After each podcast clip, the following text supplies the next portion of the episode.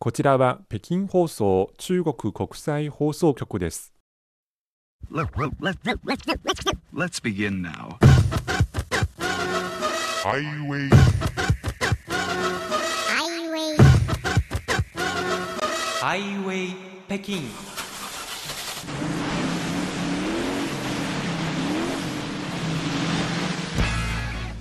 お聞きの番組はハイウェイ北京 CRI 中国情報ラジオです。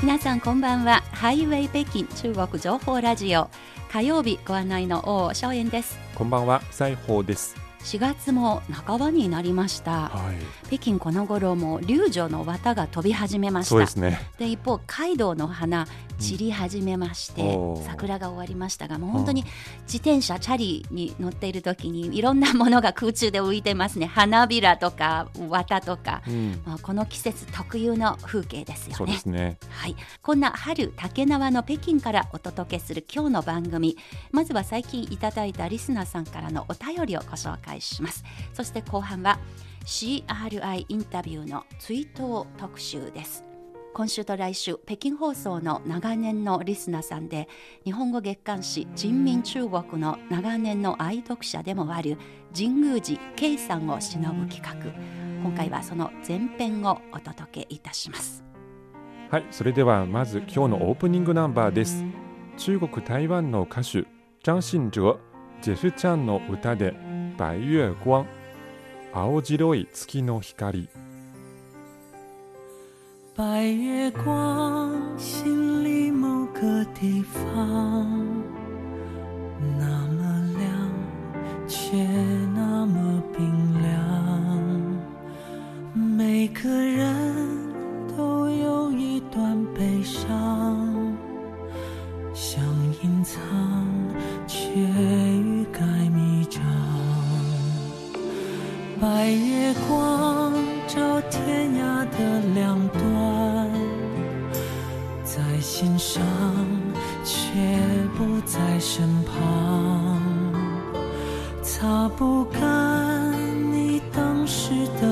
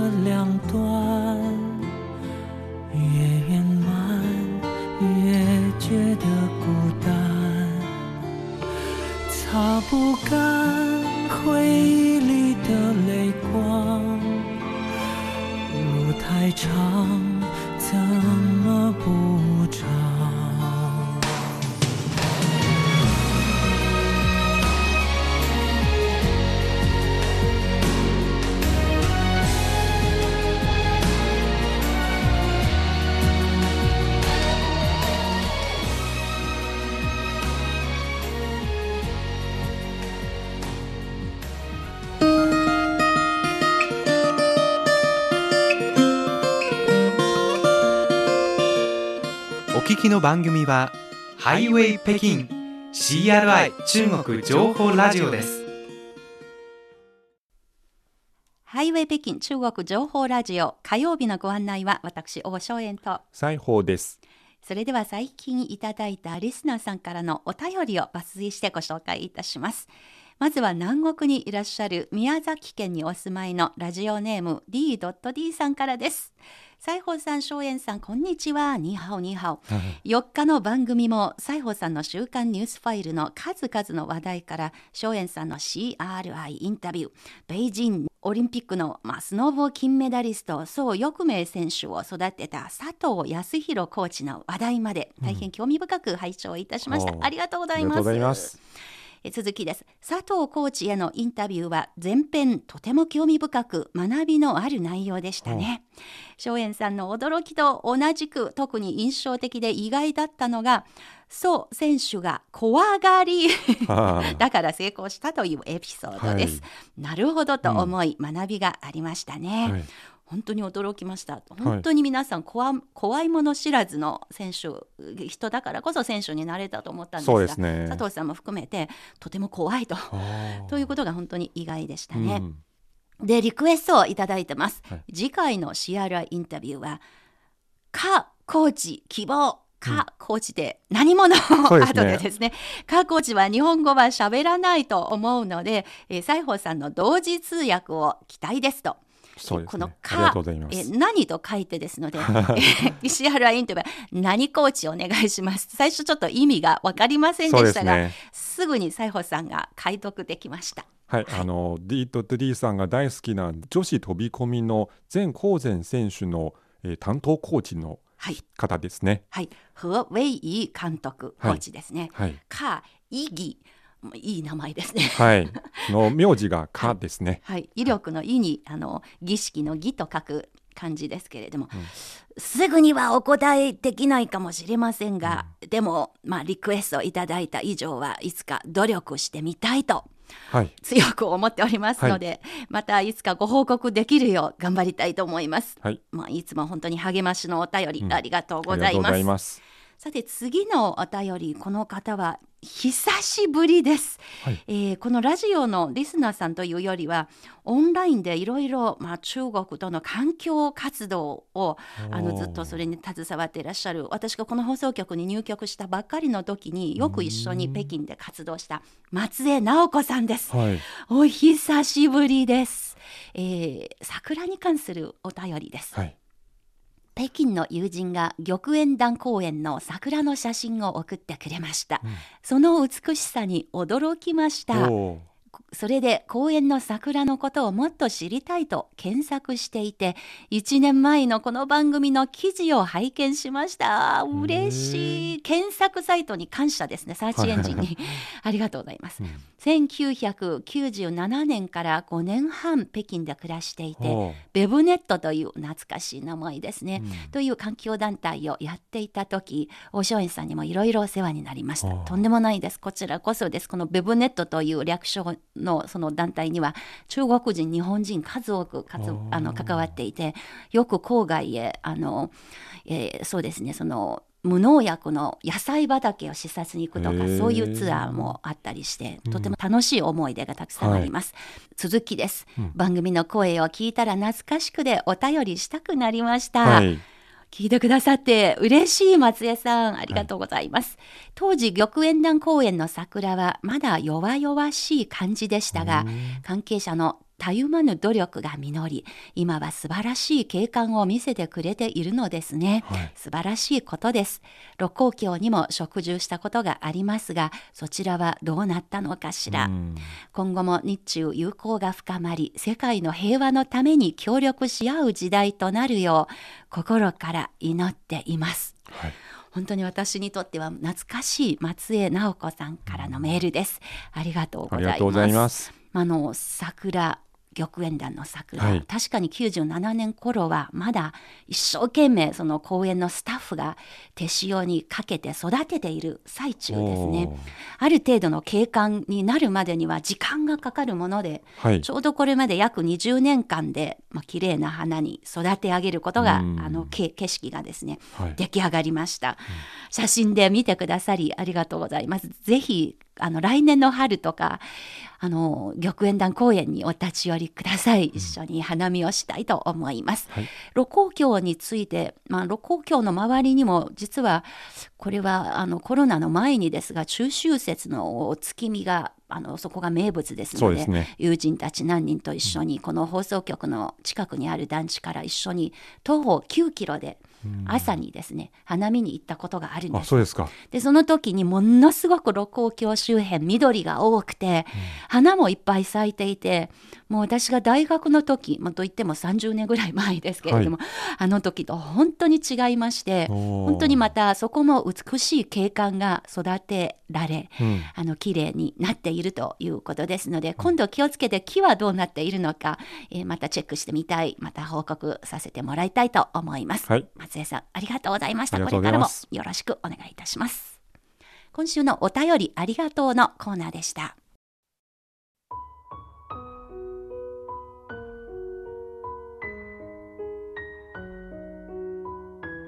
ハイウェイ北京中国情報ラジオ。ここからは CRI インタビューのコーナーです。今週は追悼特集です。北京放送のリスナーで日本語月刊誌人民中国の読者でもある神宮寺圭さんを偲ぶ企画。友好平和の意志を語り継ごう。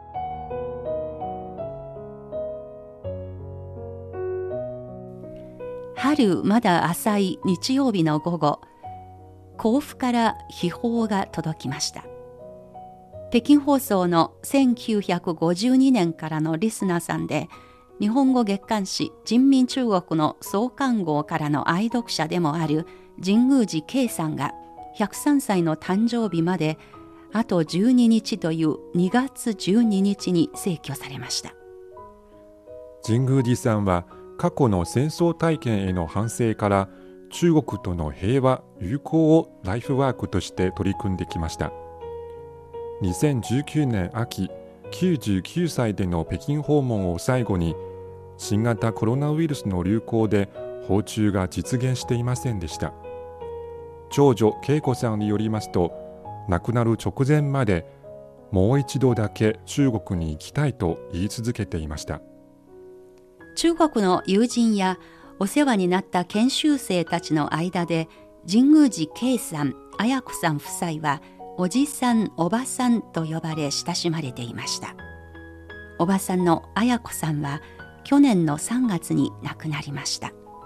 北京放送の電波を70年余りにわたって聞き続けスタッフの育成をサポートし続けてきたお二人です。秘宝を受けおじさん一家と親しく付き合っていた北京放送の張新華元局長宋国賓元副編集長張不正元副局長馬以降元副編集長をはじめ多くの関係者は心から悲しみ指針なく中日友好を願い中国の発展を願っている真の友人だったと神宮寺さんの死を悼みました。今週と来週の CRI インタビューは追悼特集です。過去のインタビューを中心に神宮寺圭さん綾子さんたちが歩んできた日中平和友好の旅路を振り返りそして未来に向かって歩んでいく際の力をこの放送をお聞きの皆さんと共になって見出せたらと願っております。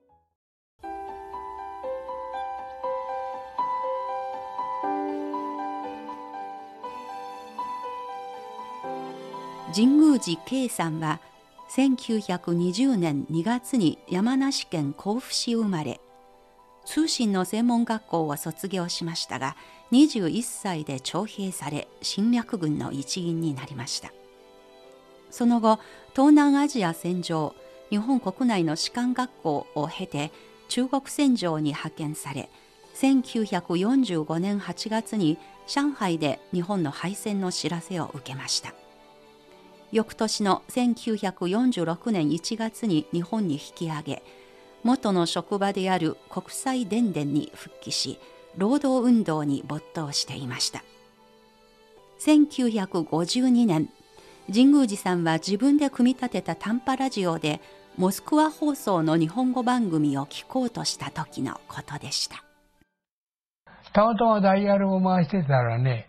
北京放送が入ってきたんです。あれ？と思って聞いたらね、これは日本向けの放送ですと。これをお聞きになって、何か感じたことがあったら、お手紙一本くださいということを言ってたんです。それからすぐ、はがきへですね、北京放送聞いてますと。立派な日本語で放送されていますので、非常に興味を持って聞いてます。えー、私も、つい先頃までは中国の地で、えー、戦争に加わってやってましたから、非常に中国のことを知りたいと思ってますと言いましたら、すぐ北京放送からね、手紙が来て、お手紙をいただきましたと。これからもどうぞ聞いてくださいと。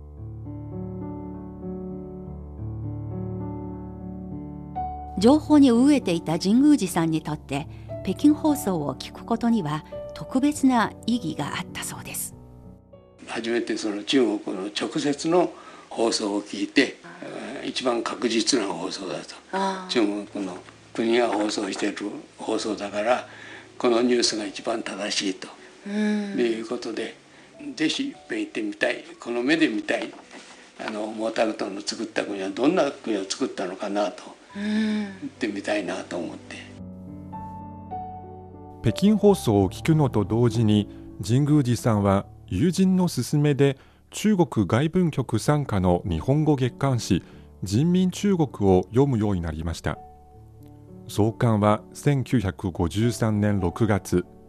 その13年後の1966年日本での読者拡大キャンペーンに貢献したことで神宮寺さんは雑誌社の招きで新中国を初めて訪れました。その時の体験はその後の神宮寺さん一家に大きな影響を与えました。当時は国交回復がありませんでしたので、えー、香港へ一度行って香港からあ広い広州に行ってそれから北京へ飛ぶということで北京まで3日かかりまして到着しまして大歓迎を受けましたことは今でも心の中でああ嬉しかったなよかったなと思っております。そんなことから人民中国との友好が始まりましてそしてお別れの時に深センまで見送った人民中国雑誌社の社長から頼み事をされたそうです。その時に、えー、社長が皆さんにぜひお願いがあります。それは私たちが作ったこの人民中国がいい読み物だったか、えー、ぜひ迷子を読んだら教えてほしいということを、え、私は帰る時に、えー、新しい国を見せてもらってよかったと。あと10年経ったらもういっぺんぜひ訪ねたいという約束をして帰りましたので10年経った時に幸いまた中国を訪ねることができました。社長の言うにはあの時に約束して神宮寺先生は守ってくれてちょうどいただいた手紙がこのくらいあると。このことは非常に嬉しかったと。日中友好はライフワーク。こう決めた神宮寺さんは家族を対象にある作戦を練り始めました。中国と仲良くするということはこれは私一人ではできないことだから、えー、家族全員であの女房子供も含めて仲良くする運動を自分のライフワークというか人生の一つの仕事としてやらなくちゃいけないということを決意を固めたというのはそのこともあるし北京放送の一つの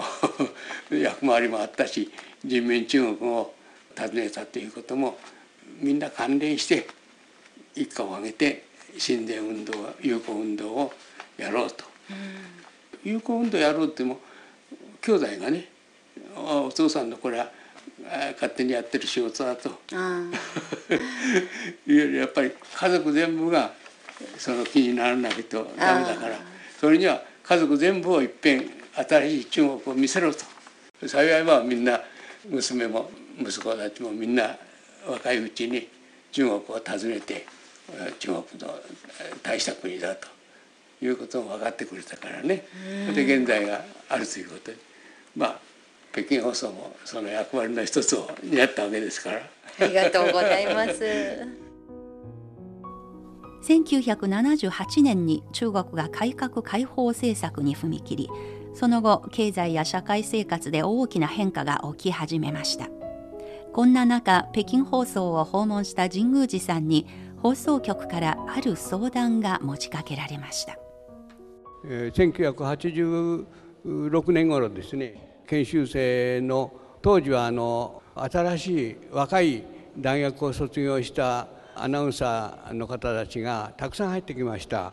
それでその人に聞いてみまして部長にも聞いてみたんですが日本に留学したこととかあるいは日本を訪ねたことがあるかと聞きましたらないという話を聞きましたので、はい、これはまずいと。本当は日本へ少しでも行って日本の事情を知っていただいてそれで懐かしい日本の皆さんとこう呼びかけた方がいい放送ができるんではないかということで研修のことを考えました、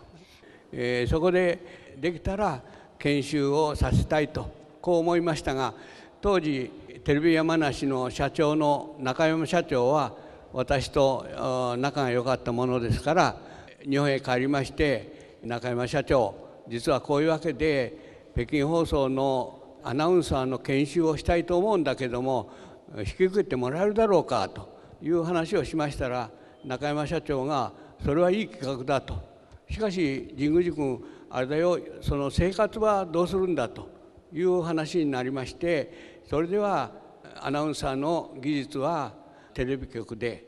生活は俺の方で引き受けようと神宮寺家で引き受けようとそういう話が決まりまして第1号のリレートさんことももちゃんが研修に来たと。こんな状態でした。神宮寺さんはこのようにして北京放送の若手アナウンサーや人民中国の若手編集者のために日本研修の機会を開拓し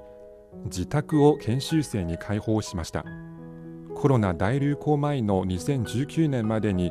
このルートで地元のテレビ山梨に赴いた研修生は31人に上りました。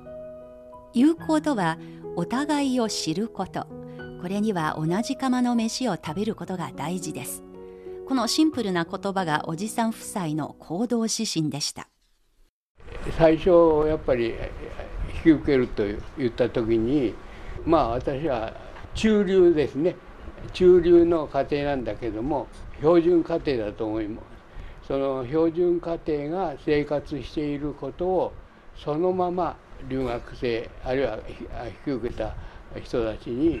味わわせようと。中国の学生だからということでなくて日本人とそっくり同じ生活をさせてあげようと。だから日本人は朝味噌汁をおじさんのうちは味噌汁を必ずそれも自分のうちで作った味噌をで味噌汁を食べます。必ずそういう日本の生活とやると。お風呂もね中国行ってみると違うようだけどもお風呂も当時はまあ薪でやって鉄の五右衛門風呂っていうのがあったです。全て日本の同じ生活を味わわせあることがそういう方針でやりました。ところが神宮寺さん夫妻からその後長女と呼ばれているももちゃんこと李冷東さんは実は家族全員が順番に入る日本のお風呂には馴染めず使った形跡はなかったそうですそしてその話を李順伝さんに話したら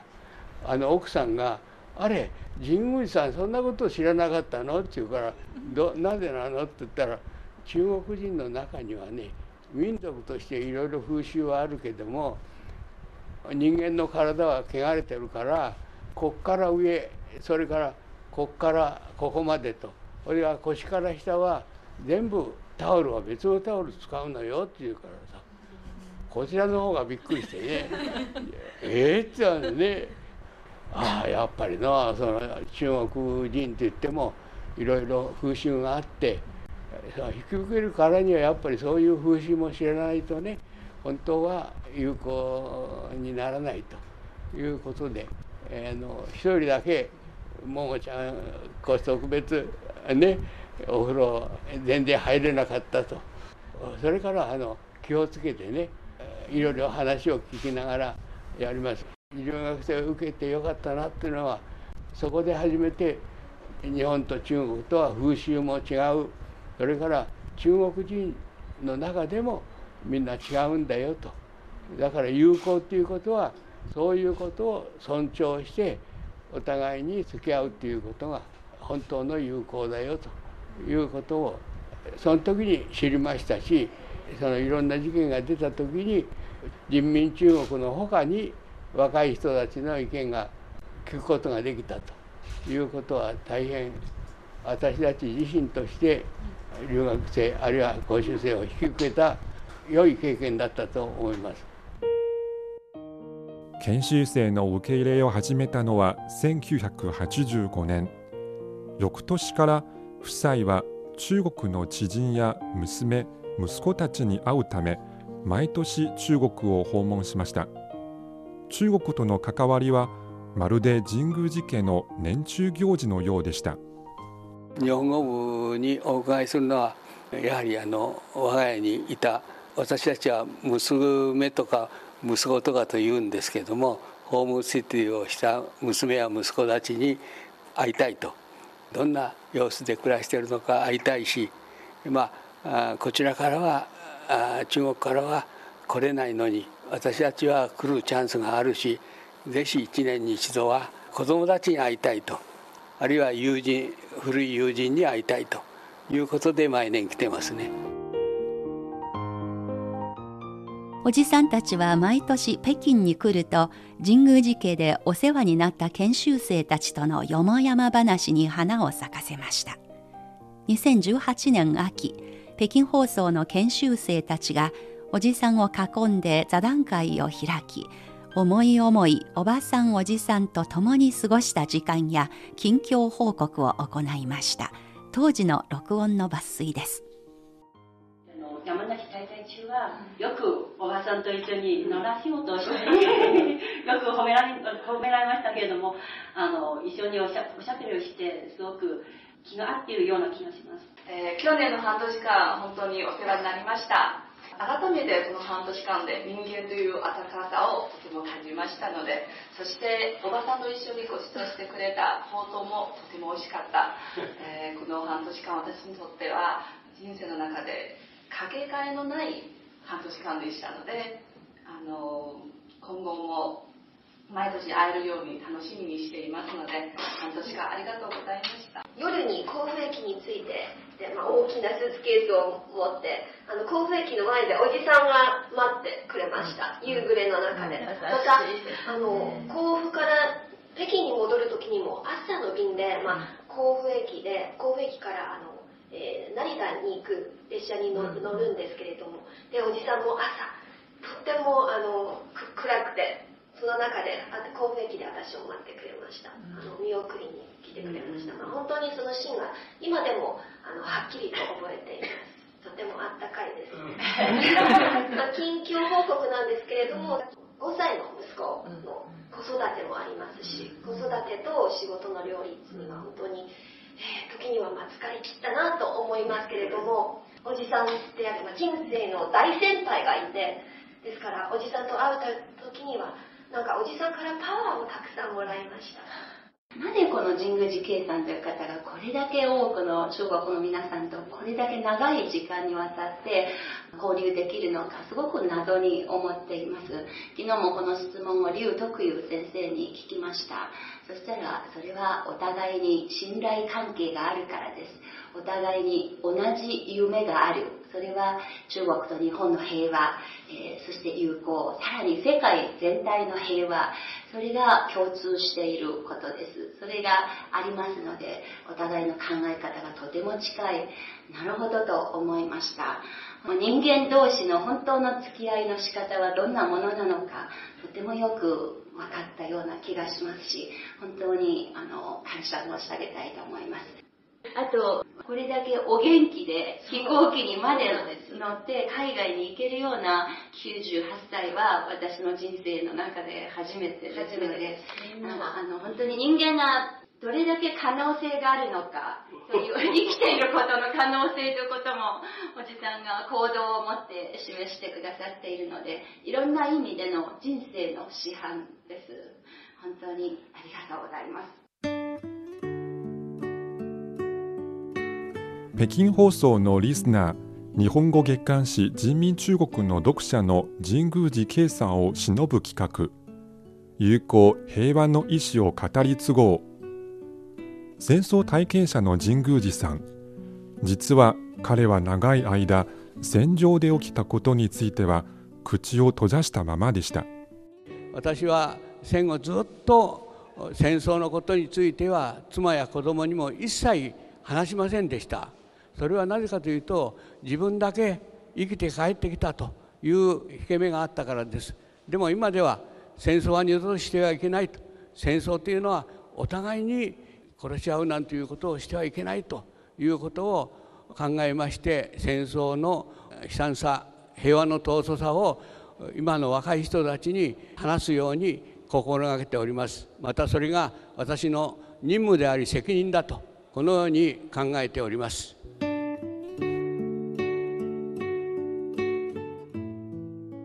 2015年10月北京放送のメディア講演により95歳の日本人おじいさんと上武後つまり1995年以降に生まれた中国人大学生との交流会が北京にある中国人民大学で開かれました。企画はこの大学の日本語学習サークル桜社です。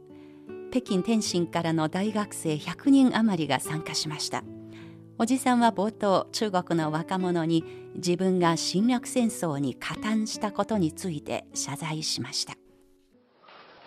私が今日この講師を引き受けたその本当の心気持ちは戦争のことを知らない若い皆さんこの方たちに日本人の中にもあの戦争を本当に申し訳なかった。侵略戦争で皆さんのお父さんやお母さんまたおじいさんおばあちゃん親戚の方たちに多分被害を与えただろうと思う。そのことをぜひ若い皆さんにお詫びしてですねこれからは二度と日中が戦争するようなことのないことを私自身の言葉で日本でも若い人たちに話します。経験を話します。戦争は本当に虚しいもんだ。両方とも悲しいもんだ。二度と武器を取って戦うことはあってはならない。私は家族の皆さんにも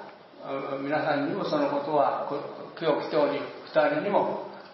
よく話しまして妻にも話しておりますが私が現在日中友好の仕事に携わってる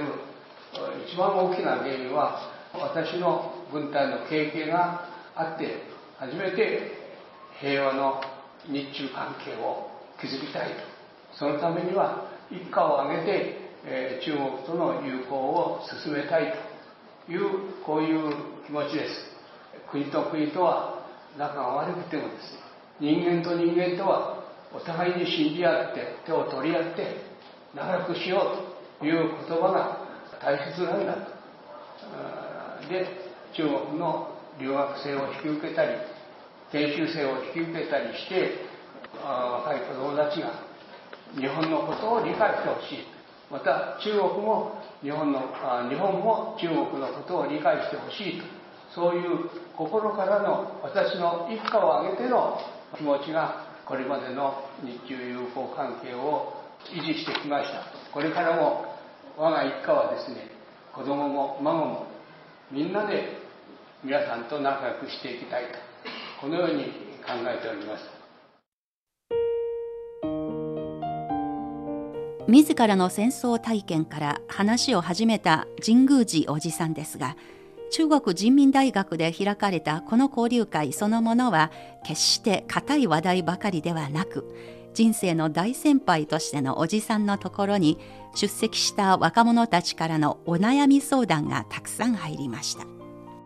人生の進路を決める時にいろいろ悩みがある時にどうやって悩み解消できるでしょうか？何か良いアドバイスないですか？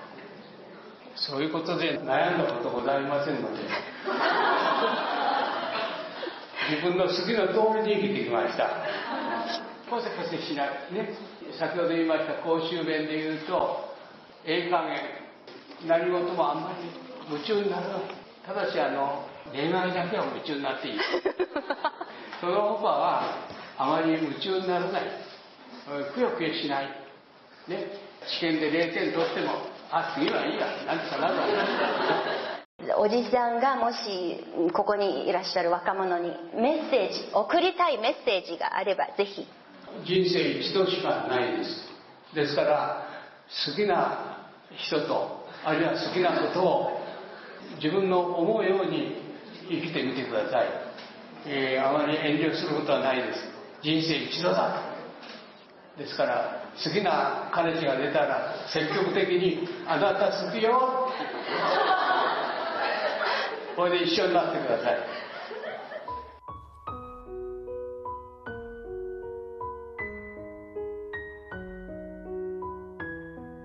CRI インタビューの追悼特集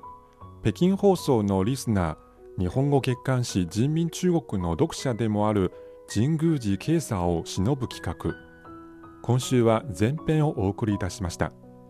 神宮寺慶さんはなぜ中国との平和友好事業をライフワークにしたのかその根本となる考えは何だったのかまた数多くいる神宮寺さんの中国の友人たちはその逝去についてどう傷んでいたのか来週引き続きご案内いたします。今週の CRI インタビューでした。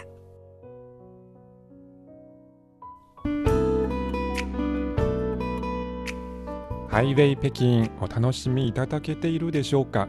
この番組はポッドキャストそして CRI 日本語部が運営しているスマートフォン向けのアプリカンカン KANKAN のカンカンでもお聞きいただきます。ぜひそちらの方も合わせてチェックしていただければと思います。